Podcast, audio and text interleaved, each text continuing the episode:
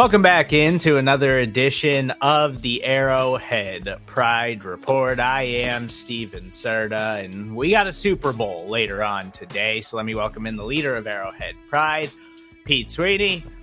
Sween, it's uh, it, it feels like we've been waiting on the Super Bowl for a month. Um, we're all tired and exhausted. It's been a very busy week, but it is finally upon us, and hopefully, we will see the Kansas City Chiefs bring home another Super Bowl trophy. Yeah, uh, it it is of course the the day we wait for at the beginning of each season, especially now in Kansas City. Uh, they were fortunate enough to get here uh, at times during the season. It seemed like that would be a reach, but they came on at precisely the right time, and it's all built up to today in a matchup against the 49ers. So I, have been talking all week just about kind of vibes and you know atmosphere, and you pointed out too that it does seem like the betting public is still very much on the side of the San Francisco 49ers, even though I feel like all the vibes, like I feel like a lot of media members, a lot of a lot of uh, places that cover the Chiefs full time, a, a lot of national media outlets really feel confident in the Kansas City Chiefs ahead of this game. And as I do each and every week, like I've combed over this matchup uh, a dozen different times this week, and the only outcome that I can really come to my come to when it's like, okay, the 49ers could totally dominate the Chiefs in this facet is really if the Chiefs just turn the football over and the defense totally falls apart, which hasn't happened all year. And so I, still feel extremely confident that the Chiefs can win this thing on Sunday, but I'm also like talking myself out of it because I'm like, no, you're too confident. Even though, even though we've seen what this defense can do against anybody all season long. Yeah, I think you're right, and I I think as the season was going on and we got to the the third, you know, three quarters through and then into the playoffs, we we did say, I mean, we were constantly saying if they didn't make mistakes, if they didn't have turnovers, if they didn't make penalties, that they could beat anyone and they would probably beat anyone. And it seemed before that started to happen that it was too much to ask like, this particular year. And then they finally did it. And then they finally did it. And I think you've seen them win. I mean, we've talked about it uh, a lot this year about how they're still a quality football team. They're just winning differently. And throughout the playoffs, I think you've seen a really, really clean, efficient team. And it hasn't been the high powered scoring uh, that maybe we've seen in years past, but it's a team that really sucks to life, I think is the best way to put it, out of a game and really prevents the other team from ever getting into a rhythm and having control. Yeah, it's, I just, and, and what we've seen from them this postseason, like, I, I just, I, think it's it's me being cautious because I feel like every time I was buying into the Chiefs this season, um, you know, they'd have a really frustrating performance. I'd be like, man, this team just doesn't have it, but that defense is so good. And now they're back here all over again. And we got our final injury report on Friday evening, and the Chiefs officially ruled out guard Joe Thuney. That was totally expected. Prince Tega also not getting activated off of injured reserve. Jerick McKinnon's listed is questionable ahead of this game, but everybody else is expected to go. So no changes really from the Chiefs injury report based on what we've kind of been planning for over the last couple of weeks. Yeah, I mean, uh, we've talked about how you know we we thought all week that it would be Nick Allegretti. He's been working at that spot all throughout practice. Andy Reid was pretty straightforward about how you know it'd be a reach for Chitty to play in this game just from a strength standpoint, and so they turned it to Allegretti. And you know, as we found out years ago, the Chiefs really wanted to bolster the depth of their offensive line, and Allegretti is an ample replacement. He had a really nice uh, AFC title game. We've already talked about how he led the Chiefs as far as pass blocking grades according to Pro Football Focus, and we need he's excited for this uh, chance. Uh, you know, this is a player that works really hard behind the scenes, and a lot of times doesn't crack the lineup. And so, uh, someone that's played in games before, and we'll see what happens. And then when it comes to McKinnon, I, I, think it's still a reach. You know, we've talked a lot about it. I, you know, I talked about my conversation with Clyde early in the earlier in the week. I, I just still tend to think that it's going to be uh, Clyde Edwards-Helaire and, of course, starter Isaiah Pacheco when it comes to the running back position.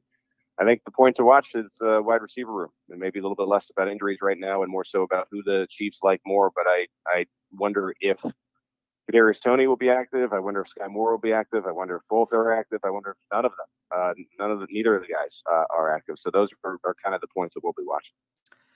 Yeah, I just as far as the offense goes, it just feels like they've really found the groove here in the playoffs. Right. And I know I think Toney is a little bit more tempting to like, you know, put him out there on a punt return or, or see if you can get the 49ers on on one play design to him or something like that over Sky Moore. But I tend to think the Chiefs know what's working right now. And I would have to imagine that the game plan going into the Super Bowl is going to be to focus on the guys who have consistently made plays throughout the playoffs for them in Rashee Rice, Travis Kelce, Isaiah Pacheco, and I guess Pete a, a little bit of Marquez Valdes Scantling because he has come up clutch for the Chiefs multiple times this postseason. Yeah, I mean, I it, it just goes to show how quickly uh, the narrative on certain players can change. Uh, I think it happened with Clyde toward the end of the year, especially when Isaiah Pacheco had those two games where he missed. And then into the playoffs, it's happened with Marquez Valdes Scantling. He was incredibly disappointing this year from a production standpoint, but he's come up big in the playoffs. And two AFC title games in a row. He had the production last year. And then this year, I think, should the Chiefs win the championship, a lot of people are going to remember that final play where Patrick Mahomes threw it all the way down the field and they made a on his back catch to really seal the deal and, and send the Chiefs to uh, the Super Bowl here. So uh, I like Marquez Valdes Scantling. You know, I think the Chiefs really have confidence in Rashee Rice and Justin Watson. So, you know, I don't I don't know if they would go and, and try to draw a plays for somebody else at this point. And when we're talking about the Chiefs offense and how they match up against this 49ers defense, which, you know, that's been a big talking point this season. This 49ers defense has not been overwhelming by any means during their playoff run. And right. really, when you kind of dig into the numbers over the back half of the regular season and throughout the playoffs, their defense has been getting torched on the ground. And, you know, we've seen Isaiah Pacheco come through with some big performances in the Chiefs playoff run, but their running game hasn't exactly been the most efficient thing in the playoffs. But like we already mentioned, it's about not turning the football over, keeping the offense on the field, having these long sustained drives, which is something that they've been executing to perfection so far in the playoffs. So that running game, I think Clyde Edwards-Helaire is going to have a role in the Super Bowl because I think Isaiah Pacheco is going to have a really big role in the Super Bowl. And they've got to exploit that matchup. I think they're absolutely going to be able to find some success on the ground against this 49ers defense. Yeah, I think Andy Reid always used to try to lean into one running back, uh, and now it, it, it, seems like he's more so uh, like to have two guys. Um, holding the rock, uh, so to speak. And I, I think when you look at Clyde, I, I think he has had these games and these plays where he's been a really nice third down back for the Chiefs. I know they really trust him in the screen game. It seems like, you know, when they have used him sparingly toward the end of the year, it's how we first thought he might be used in Kansas City when he was taken with that last pick in the in the first round. And so, yeah, I think both players will have a role. Certainly more touches for Isaiah Pacheco, but I I do think Clyde Edwards-Helaire will have a few, and we'll see what he can do with uh, his opportunities. And for the Chiefs pass catchers, like we know Travis Kelce, Rashee Rice are going to have huge roles in the offense, but that's also uh, another spot where uh, you would think with the linebackers that the 49ers have, Fred Warner, Dre Greenlaw, like those are stud linebackers to have on any defense in the NFL but they've actually been pretty bad at covering tight ends. And obviously, they're going to try to key in on Travis Kelce because we know Travis Kelce, if he finds success and finds openings and he's able to make some plays, that makes the entire offense work for the Kansas City Chiefs. But when you dive into their numbers uh, against tight ends, I was actually pretty shocked at how bad they've been against it. And it kind of makes me think that we're going to get a couple of design looks to Noah Gray or something too, because – it feels like that's a matchup that the Chiefs have probably spent a lot of time trying to find ways to exploit over the last few weeks. Yeah, I think people, for whatever reason, really seem to like Noah Gray and what he brings to the table in this game. I mean, Andy Reid really does find ways to, to use everybody. And so I, I, think you're right. I think he is somebody potentially to watch, uh, you know, as we get closer and as this game draws nearer. I, you know, I, I think uh, th- there'll be no stone unturned. And uh, of course, Andy Reid, one of the most creative play callers in the NFL, uh, if not uh, the most creative. I know that Kyle Shanahan is on the other side. And so this isn't a situation where you leave anything in the book. You know, there's no saving for tomorrow, uh, quite obviously. And so we'll see if there are some surprise plays and potentially some surprise targets that maybe we haven't seen as, as much this playoffs. And obviously, um, former Chief Charvarius Ward, who is in the middle of an all pro season for the 49ers, he's been fantastic since leaving the Chiefs in free agency and signing in San Francisco.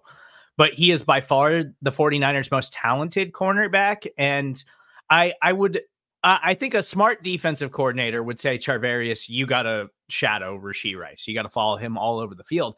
The problem is the 49ers don't do that at all. Like Charvarius right. Ward plays one side of the field, and it would be it would be really out of character in the Steve Wilks defense for him to travel with Rashee Rice. But I think that's easily uh, the the best situation for the 49ers defense, it would just be kind of a shock. So I think that's something Chiefs fans should really pay attention to if they actually are willing to commit to that and move Charvarius Ward around the formation to have him shadow Rashee Rice in this game. Yeah, I don't see any shadowing. And the Chiefs move their receivers and tight ends and just pass catchers in general all over, you know, the line of scrimmage. And so it's hard to when you're, you know, doing that one side uh, for one man, the other uh, to suddenly shift. You know, like I like we're talking with uh, the receivers for the Chiefs. I don't think this is a game where you suddenly change your identity. I mean, these are two teams that are left uh, out of 32, and so and I think a lot of the stuff we've seen all year is going to be the case. Uh, no drastic changes, and it's it's just who can play the best on Sunday. And uh, as far as uh, the Chiefs and how they match up with the 49ers on offense, like we know how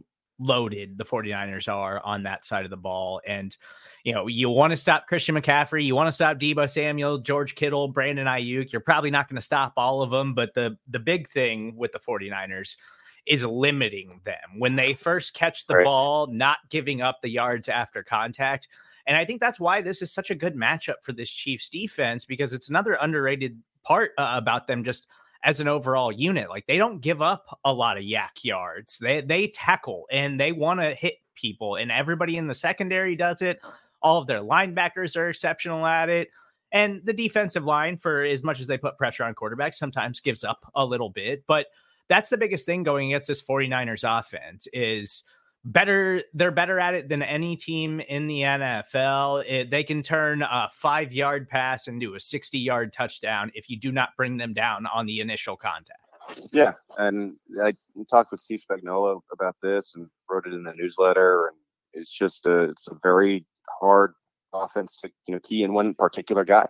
And you know, I think what the reality is like it, there's going to be some times when the Chiefs take risks. You know, they they may double one one player on a on a given play or a given look, and or you know they may uh, give a base look and, and send an extra blitzer, and you know you're going to have to deal with potentially one of these explosive receivers or pass catchers or running backs being wide open, and uh, you know you you gotta just trust. I think what Spags has been able to do, and really I think what the players have been able to do in the sense of um, they've been opponent proof. I've talked about it uh, all week, and you know, you you have a, a fortunate situation like Charvarius Ward probably isn't going to follow anyone around, but L'Jarius Sneed will, and I tend to think the player that he will follow and just talking with these guys is Deebo Samuel, and then you trust the rest of the defense to you know be able to stop some of the other um, targets such as a, a Christian McCaffrey and uh, you know George Kittle uh, and a Brandon Aiyuk. Uh, in talking to a lot of these defensive backs and even the linebackers, they're they're very high this week on just making sure their their eyes are, are true. You know, I, I, Nick Bolton talked to me a little bit about eye candy in the backfield. You know, the 49ers like to do a lot of things with pre-snap motion and to, to get guys off balance and to be looking at the wrong thing. And so it's a lot of discipline and, and trusting. It's like being selectively aggressive on defense. And, you know, through what has been now what, 17 regular season games and, and three playoff games here, 20, 20 games in, they've been pretty solid in, in every game. You know, there's only been moments of weaknesses here and there. And so I, I just think there's no reason to think that won't continue on, on in this game against the 49ers. Yeah, and you you talk about all the motion that the 49ers like to use. Christian McCaffrey goes in motion as much as any player in the NFL because he is this right. do it all superstar running back who can catch passes, create explosive plays. Like he is the biggest mismatch for the Chiefs in this game because he is just such a devastating weapon that is so impossible to stop at times. So I think that's one of the biggest keys in, in this game for the Chiefs defense. And then when I was looking back over the course of the regular season, kind of diving into this 49ers offense and trying to figure out like how do you slow them down? And their matchups against the Cleveland Browns, Baltimore Ravens, and the Cincinnati Bengals, which the Bengals had kind of a down year on defense this year, but Lou Anarumo still uh, an incredible defensive coordinator. Um, those were the three games where Brock Purdy had the most issues, where this 49ers offense had the most issues overall. And, and the biggest theme in all of those games is that all of those defenses are talented enough to really disguise coverages and they'll blitz you too. They don't they don't care about that. Like they're going to try to get after you. And that's one of the things that Steve Spagnuolo and this defense have excelled at this season. Like they they are one of the best teams in the NFL at, at disguising coverages. And I think that's what gives him the best chance to really give Brock Purdy some issues because we know Steve Spagnuolo is going to bring some heat and, and, try to pressure him but it, it's getting Brock Purdy to get confused because we know that Brock Purdy will make some bad decisions if you uh, confuse him a little bit and get some pressure on it. Yeah, he's susceptible, I think, to unraveling, uh, where you know we rarely see that with Patrick Mahomes, and I, I think that that's where you know the the spread of the game is is has been confusing is because I, I think it's not only Mahomes that has the experience of being in this game, it's pretty much the whole team. I mean, there's there's Rashee Rice, of course, who wasn't here last year, but I, you know, largely this is a, a similar team from last year, and you know that extends to the quarterback position. And even when Mahomes does have a mistake, like an interception, you know, you, you've seen those clips with NFL films of Andy Reid just telling him to keep firing, and and he doesn't seem to really get a, a rattled and, and let that tailspin into a, a bad performance. I, I think that can happen with Purdy, and so I think a, a key part of how this game is going to go is is Purdy settling in and comfortable in the first quarter after the first quarter, or does it go poorly? Because then I think you know it, it's going to be an easy pick for the Chiefs to win this game. Uh, you know, and I think it'll be easy to tell early. Uh, I certainly picked them to win this game. I already announced my prediction. I got the Chiefs winning 27 to 21. I, I think that defense is just going to give the 49ers enough problems that the Chiefs will get there on Sunday, hopefully. Pete, do you have your official prediction ahead of Sunday Super Bowl? Yeah, I you know when I, I, w- I was always favoring the Chiefs, regardless of you know what the the, the odds and the books have been been saying, and I I was just wondering like what do I think as far as how um you know how, how much and I, I landed on I, I do think this is going to be a little bit more defensive than than folks realize and uh and so I I got the Chiefs holding the 49ers to 17 points. And I think this is the game just based on what Jordan Love and, and Jared Goff were able to do against the 49ers defense in the playoffs. I think this is the game where the Chiefs offense looks a little bit more like they did in, in previous years. And so I have the Chiefs scoring 30, uh, a 13 point win, 30 to 17, uh, Kansas City. Um, and, and, and maybe for once, you know, with a two uh, possession score, you know, as I'm predicting, uh, it'll be a little bit uh, less dicey in the fourth quarter. The Chiefs are always playing these close games, and they can, you know fans stand up out of their chairs. The cardiac Chiefs. Maybe it'll be a little bit more comfortable this this year in the fourth quarter.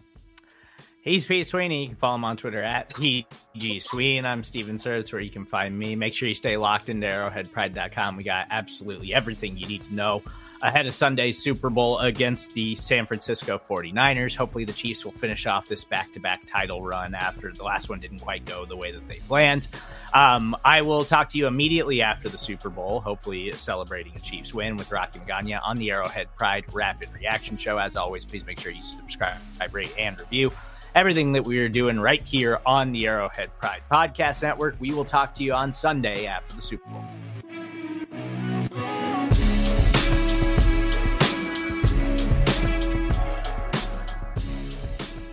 Hey there, it's Pete Sweeney from Arrowhead Pride, and I'm excited to announce a new element of the Arrowhead Pride experience for die-hard Chiefs fans. It's our brand new newsletter, Arrowhead Pride Premiere. It's obviously an exciting time as the Chiefs enter this season looking to become the first back-to-back Super Bowl champs in nearly 20 years. Arrowhead Pride Premiere is a newsletter delivered to your inbox twice a week from me. For $50, you'll get an annual subscription packed with insider coverage from yours truly and new in-depth analysis from voices around Kansas Kansas City. It's all about what I'm seeing and hearing around the team. During the season, we'll deliver a newsletter ahead of each game to get ready for Sunday and a newsletter after each game to unpack exactly what happened. In the offseason, the party won't stop. We'll still be covering the biggest stories and all the offseason's twists and turns will show up in your inbox on a regular basis. Subscribe to Arrowhead Pride Premiere today at arrowheadpride.com slash subscribe.